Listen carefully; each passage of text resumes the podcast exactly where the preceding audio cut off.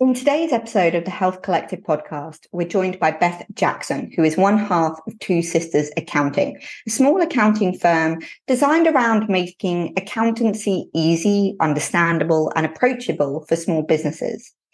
We talk about uh, the various different aspects of taxation, finances, understanding the difference between cash and profit, understanding the different stages of finances in business growth, whether that's from starting out to sole trader to limited and beyond, understanding the differences between VAT, corp tax, how to make sure that you always have enough cash in the bank to keep your business growing year after year after year.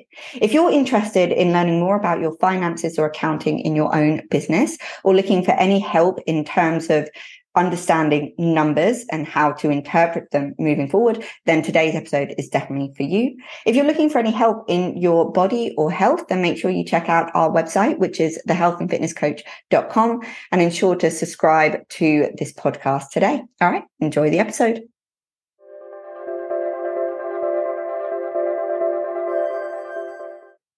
So, welcome to everyone. Like I said, we are joined today by Beth from Two Sisters Accounting. So, first of all, thank you so much to Beth for joining us and taking some time out of uh, what is sounding like an exceptionally busy day for you. Yeah, it's, it's, I think we all, again, as business owners, we all have it. Some days you just you fit things in, you make it work. As as I apologise for, I do not usually do things from the car, but sometimes you just you know, adapt, adjust, whatever we want to call it. Absolutely. Flexibility, fluid, you know, whatever we want to call it. You know, I think uh, women are very adept at managing that with relative grace. Um, we, we tend to get through it without falling completely flat on our faces. So well done. And thank you for being with us, uh, car or no car. Um, so you are one half of an accounting firm. And if I say that phrase, accountancy, it probably fills people with a glaze of boredom, uh, which doesn't come across as you. You definitely don't come across as what I suppose people have in their mind as a traditional financial accountant. So, talk to me about your ethos behind the company that you run. It's Two Sisters Accounting who's the other sister. What's the sort of background about what you do and maybe sort of more of the joy that you bring to what is traditionally quite a uh, a dull, don't take offense to that, a dull sort of working. I think um so we two sisters accounting started because we both hated our jobs. We hated working nine to five. We hated the whole office thing. And Jessie and her husband went on a night out, got a bit got a bit pissed, and he went, "Why don't you just set up on your own with Beth? Give it a go. Like, what's the worst that can happen?" Um, so we did, and we've sort of made it up as we go along. Is a lot of it, um, but what we do is a i hate people being scared of their accounts especially women like women have this whole a lot of them go i'm not good with numbers or i can't do finance or all of this and it drives me mad because everyone could be good at with their accounting and their numbers so much of accounting isn't numbers it's data it's understanding it's looking at patterns it's seeing all of that. So a lot of what i try and do is just try and make it less scary like there's this whole i think a lot of accounting's old men trying to make themselves feel smart so they try and make it really complicated for people to understand but honestly it's it's not. Like i taught myself a lot of what i know while i was working in accountancy practices and stuff. So it's yeah it doesn't need to be big scary horrible and also i think for me because it's my job i need it to be fun because oh otherwise it's miserable. Absolutely absolutely. And when you set up for yourself there needs to be a reason that draws you into that beyond what the 9 to 5 is giving you. Otherwise you know wh- why do it? So you mentioned, uh, I suppose, what we could call as a slight gender differentiation between how men and women approach numbers or approach accountancy and data. So, what do you feel from a female perspective tends to be the biggest pitfalls or struggles for female business owners when it comes to managing their finances or accounts? Oh, it's all just self belief and like limiting limiting thoughts about yourself and going, oh, I don't understand numbers, I can't do that. Or my school teacher said I'm bad at maths, so I don't have a finance brain, I can't do that. And it's all when usually when you sit them down and go through it, they can go, "Oh my god, this suddenly makes sense," or it's just that they've never had it explained to them in a way that makes sense to them. It's like the old thing, like you can't beat yourself up for not knowing it if you've never been taught it. Um, mm. But you know, we're women; we love to be perfect and exceptional at everything without ever giving ourselves a chance. So, you know, you have to you have to learn it to understand it. If you've never been taught it, don't beat yourself up for not knowing it. Mm. You mentioned, you know, the the traditional phrase where you know teachers maybe told them they're bad at maths or bad with numbers. Do you find that there is still in this day and age uh, a gap or a gender divide between how boys and girls are put through school in terms of one side being more creative, English, language, literature, the other side being more data driven, sciences, mathematics. Do you still see that there's a gap in the education system? I don't know, it's hard because if I look back at my school, I was definitely the sort of English, math, science sort of world. The creative thing came to me as an adult, as as a like when I was younger, I just didn't really get it. I was like, what am I supposed to do here? Sorry. so I think, but I do think like women and girls can sort of go towards a creative, partly just because, you know, they're told that's where they should go. But I think it, it definitely is changing. I think a lot of us are like, well, no, because I do love creative things, but that's not what that's not the way my brain works. Mm. Okay, so this fear of numbers that business owners have, how would you uh, create some simple step by step guidance for a business owner to start to understand the numbers, understand the data? What are the sort of first little bullet points that they need to be focusing on? I think firstly is working out how you like working with stuff. So are you a spreadsheet person or are you a software person is sort of the first bit because for some people you say pop it all in a spreadsheet and they just go, I hate Excel, I don't understand it, I can't use it. In which case, you doing it all in Excel, you're never going to understand your numbers because you don't like Excel. Whereas some people, you put them in a software and they go, I can't work computers, I don't understand it, how can I make this work? So even if it's a pen and paper, like find how you understand stuff. And I think we all know how we work best with stuff. Find what your how you like looking at stuff. Like for me, if somebody tries to make me do stuff in a Google sheet, I'm automatically like, I don't like using this. I don't want to touch it, even though it's so similar to Excel, but I'm comfy in Excel. So like find find what makes you most comfortable because that's always going to be where you thrive, especially with something that you are uncomfortable with. And then it's sort of just find again finding ways for you that works with your data. So if you're in an Excel, do you like seeing things in graphs? Is so you can sort of make yourself a nice bar chart so you can look at how much you made in August 2023 compared to August 2022 compared to August 2021 and see how you're growing. If it's in software, learn the one report, save it as a favorite that you need to click that will show you the same. It's that sort of thing. It's it's about as making it as easy for yourself as possible, which I think is the same. Again, you must have it in the fitness world. If you make it as easy for yourself as possible, it will happen. And it's again, it's about building again with health and fitness, it's about building habits. You start with one bit and then you add a bit and then you add a bit. Don't expect to, if you've been scared of your numbers your whole life, to go in and suddenly be able to produce accounts yourself or understand complicated tax stuff. It's not going to happen. Maybe just get yourself comfortable looking at your bank account. Absolutely. Simplicity is key. And it's interesting when you use the word tax stuff, um, which I think is, is a, you know, an all encompassing phrase. In the UK specifically, obviously, we're talking as two women in the UK. It is slightly different for those listening in other countries. But in the UK, taxation is for a lot of businesses a killer. You know, we're looking at things like corporation tax, you've got VAT, you've then got your personal income tax. Have you seen a trend in businesses really sort of struggling to keep the motivation and aspiration going when you know they're trying to grow grow grow and seeing so much money disappear out you know to to taxation have you seen a, a change in businesses motivation as the the taxation has changed i think vat is especially one where people um, because once you're over your turnover is over eighty five thousand pounds, you have to register for that. I see a lot of small businesses that purposely do, do a lot of work to stay around 83 84,000 pounds because they know as soon as they have to put their prices up 20% it's their client base is going to plummet because suddenly they're going to be more expensive than people. So they will track it and they will shut for two weeks and take a holiday, or they won't take any more clients on purposely to stay at that number, which I think is really sad for these businesses that probably could grow and throw it flourish, but purposely avoid the VAT threshold. But I also understand it because they sort of go, I've got enough and I don't want the ag of that. Um, but equally with the corporation tax, which is now if you your profits are over £50,000 in a year, it's going up from 19% staggered up to if you're over 250k, it's 25%.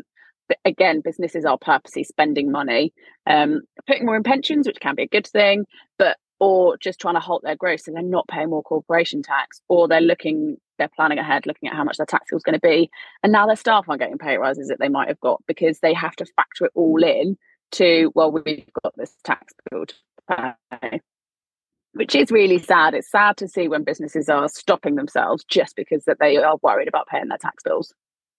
Mm, absolutely, and uh, I mean, correct me if I'm wrong, but I think the UK is probably one of the the hardest places in terms of dealing with taxation uh, across sort of the more developed world. We have quite a high level of taxation. So, do you find that that can be quite um, a nerve wracking area for business owners. So, obviously, accountancy covers all sorts of things, um, but taxes is probably one of uh, the phrases that scares people the most. Do you find that somewhere that you come in quite a lot to help people with is understanding their tax, understanding how to budget for it, make sure that you're working within the right thresholds? Is that is that quite a big role in what you do? Yeah, we do a lot of that and a lot of sort of saying to people, again the education part save your tax as you earn the money but like the love of everything save your tax as you earn the money hide money from yourself set up different bank accounts shove it away. Um, educating that vat is not your money. You are an unpaid tax collector so do not think oh, i've got all this money in the bank and then go oh gosh i can't pay my staff because i've had to pay my vat bill. Your vat bill was never your money in the first place. If you're building vat money into your profits and stuff something's gone wrong. Um, so it's like those simple bits. And then, yeah, sort of helping people plan monthly, quarterly, how much tax it's looking like they're going to pay. How can we help reduce that? What can we do?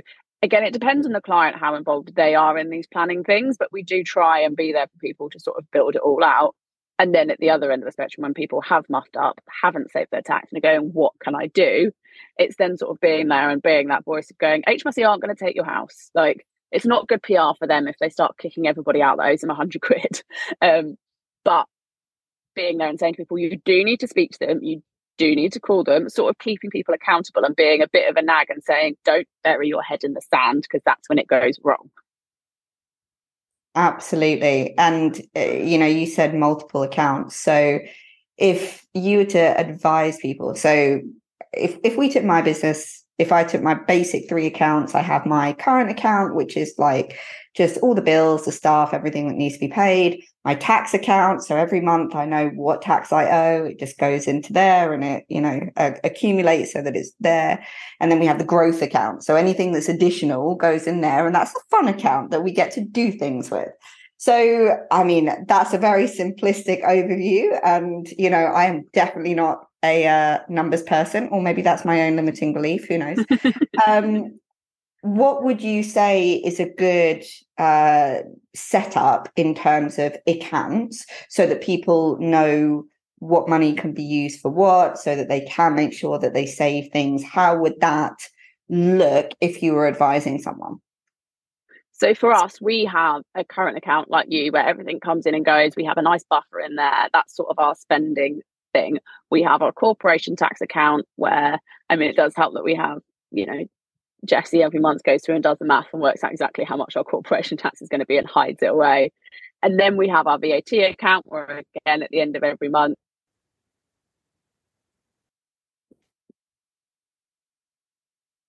she goes through works at what our VAT bill is going to be, hides it, which I, I don't get to see. Um, so we have we run with sort of four accounts um, and again, it's it's so essential just to because then you know, you know, this is what I've got to spend. My tax bills are covered, and if there's something big or sexy that I want to do, I've got this money hidden somewhere that I can then look at doing it with. Okay. So just because you cut out a little bit there, so it was the current account, the corp, oh, corp tax account, VAT, and then what was the fourth one? The sort of the growth a, a savings account. Savings account. Okay. Yeah. So when it comes to um I suppose the not burying your head in the sand and the consistency. Consistency is key in everything. My area, your area, all areas of life, consistency is key. Where do you see people being the most inconsistent when it comes to their finances? Um, it's the day to day stuff.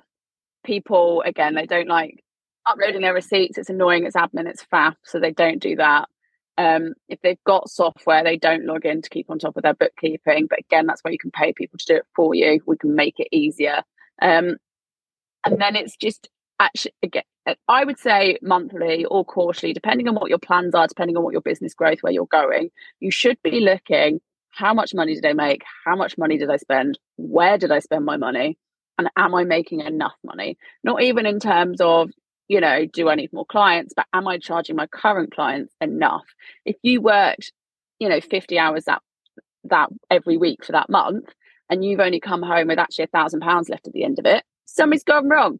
You need to be charging more. You need to be changing things. You need to be ch- sacking clients and getting better ones. Like but so many people go through and go well i've got 100 clients so i must be doing great. But 100 clients aren't actually making you enough money for the work that you're doing. 100 clients is useless they mean nothing and it, that's where a lot of business owners also fall down because they go i'm so busy I must be doing really well. And then we show them what their actual profit is, and they go, Oh my God, I'm working my bum, bum off essentially for free.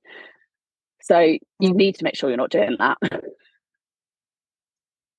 So obviously understanding, I suppose, in that sense, sort of the the value of the time that they're putting in. Because yeah if you're only bringing home you know really really small margins and you are working unbelievable hours and your hourly rate is actually pretty poor.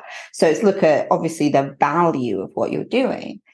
Equally you use the word profit. Yeah. There's also a word which for most people is is king which is cash so if i were to say to you where do you place most emphasis? Because you have cash flow and then you have profit. You know for instance if we have a month where we see you know hundreds of thousands all on accounts receivable nothing's actually coming in then cash flow has really really ground to a halt. And it doesn't matter what the profit says you know cash is going to stop the business. So which one do you see as most important cash or profit or how do you balance them how do you help people understand the difference it's understanding the difference is one of the things again that trips people up endlessly because they go i've met, i've built all this money i've got no cash what like what am i doing wrong and sometimes it's because they're considering VAT is their cash when it's again it's not. You need to knock mm-hmm. that out. VAT is its own little monster. Just ignore it from everything that you consider.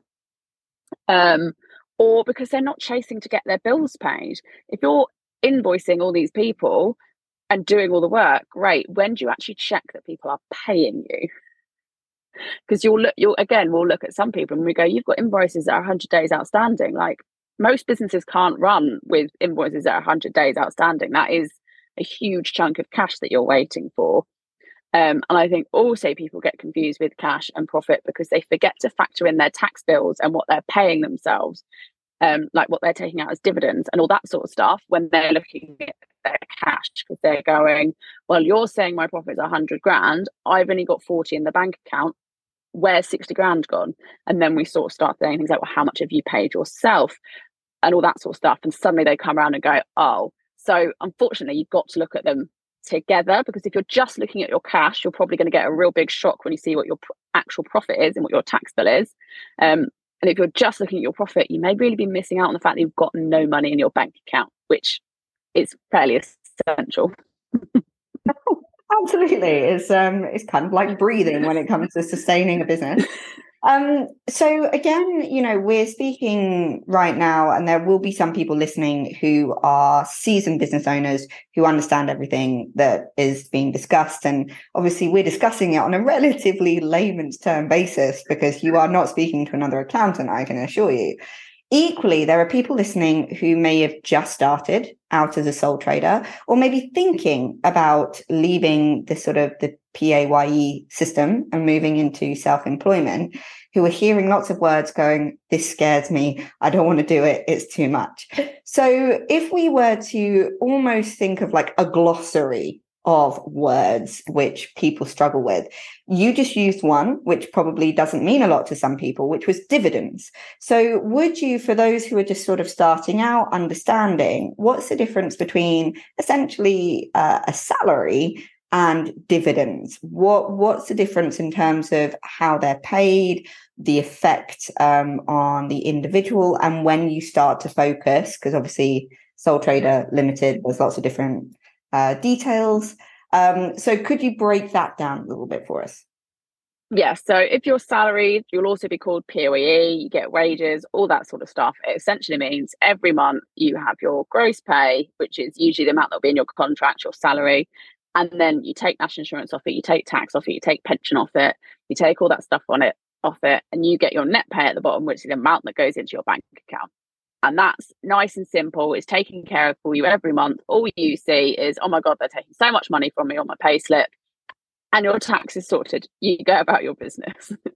if you're a sole trader, you every penny that you earn throughout the year is counted. So the tax year is the 6th of April to the 5th of April each year. And as you earn money throughout that year, you then take any expenses off it, so what you've spent money on to get your profit. You then pay tax on your profit. It's really important to remember it doesn't matter if you've paid yourself different it's your profit. Again a lot of people think oh well i didn't actually take that money out my business bank account so i don't have to pay tax on it. As a sole trader you do and you pay tax either at 20% and 40 or 40% depending on what tax bracket you're in which is similar to the PAYE thing um, and then some national insurance. So those are those two. And then you get the world of a, of a limited company so the key thing to remember about limited company is you and your business are separate legal entities. So you're two different things. As a sole trader, you're the same thing. Limited company, you're two different things. And this is where we can bring in dividends because you're a shareholder. Dividends can be paid on shares. Um, and that's where that comes in. And dividends, the reason people pay themselves dividends if they're directors of a limited company is because they're taxed at nicer rates. So dividends are taxed at 8.75% in the basic tax rate which you can see is nicer. And everyone goes, oh my God, well, then why am I doing that? Because you have to remember there's a corporation tax that goes alongside that. So you're paying two lots of tax, which is why one of the lots of tax gets to be nicer, because otherwise, uh, there, I mean, businesses wouldn't exist. There would be no limited companies because the tax rates would be obscene. So that's a sort of a lot of words, but as simple as I can make it in three minutes. Absolutely, absolutely. No, I appreciate that. And I think it helps people to understand the different levels because I think someone who doesn't own a business going into a sole trader is a big jump. Someone as a sole trader going into a limited is a big jump. And sort of at each step, there's new glossary words, new ideas that they're bringing in, which take quite a lot of sort of thought process. So, what I'd like to finish up on is understanding your take on where people with the current climate, and again, this is UK based. So for those listening globally, uh, I apologize, but this is very UK specific. Um, we're not talking about LLCs or anything like that uh, today. So when it comes to the current climate in the UK with inflation, interest rates, everything creating quite a lot of financial struggles across the board. There are different places that people can put their money. So we've seen over probably the last 40, 50 years, especially when, you know, mortgages used to be self-certified, people putting their pensions, their money into property.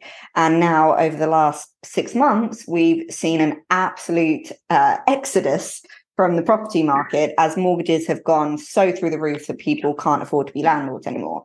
So when it comes to long-term financial savings slash investment, there are obviously high risk uh, investments like uh, stocks and shares. There are lower risk investments, so you know uh, trust funds or uh, bonds, things like that. So we have different ways of investing. We have ISAs, we have traditional savings accounts, we have pensions, we have property.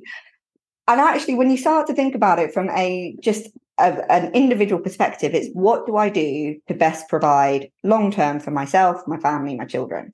So I know as an accountant, you are not someone who, you know, looks after investments. I know they're different, but what would your take on the current situation be and where people should be putting their cash, their savings for a, a longer term view?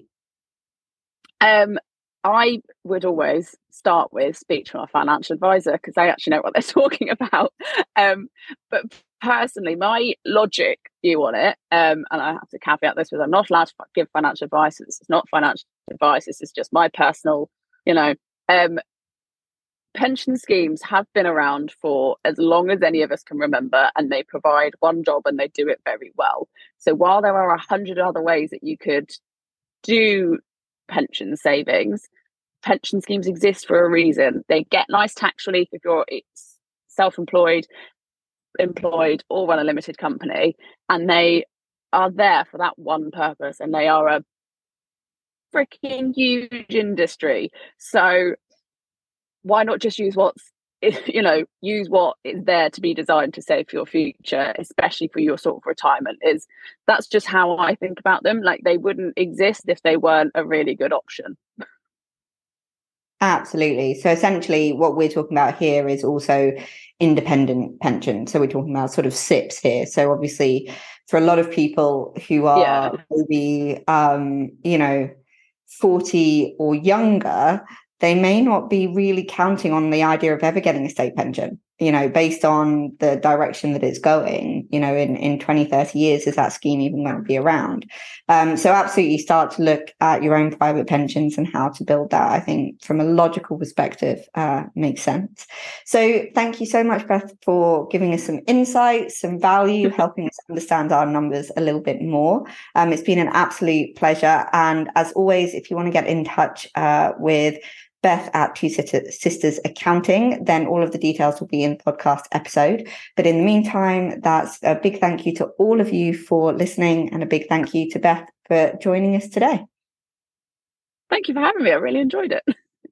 Ah, me too. I could ask questions, but um, I don't know how. I mean, I'm I'm hoping the questions about numbers were as interesting as we could possibly make them. But I think it's probably it's a, it's an area that people don't talk about enough because it is scary. So they kind of just bury their head in the creative side and hope that the numbers will take care of themselves. And we all know that if that, you know, most businesses go out of business before they reach their first birthday, uh, mainly because the numbers didn't add up. So that's you know one of the things that it's really key for people to look at. So thank you to all of you. I hope you've enjoyed today's episode, and I look forward to seeing you on the next one. Bye.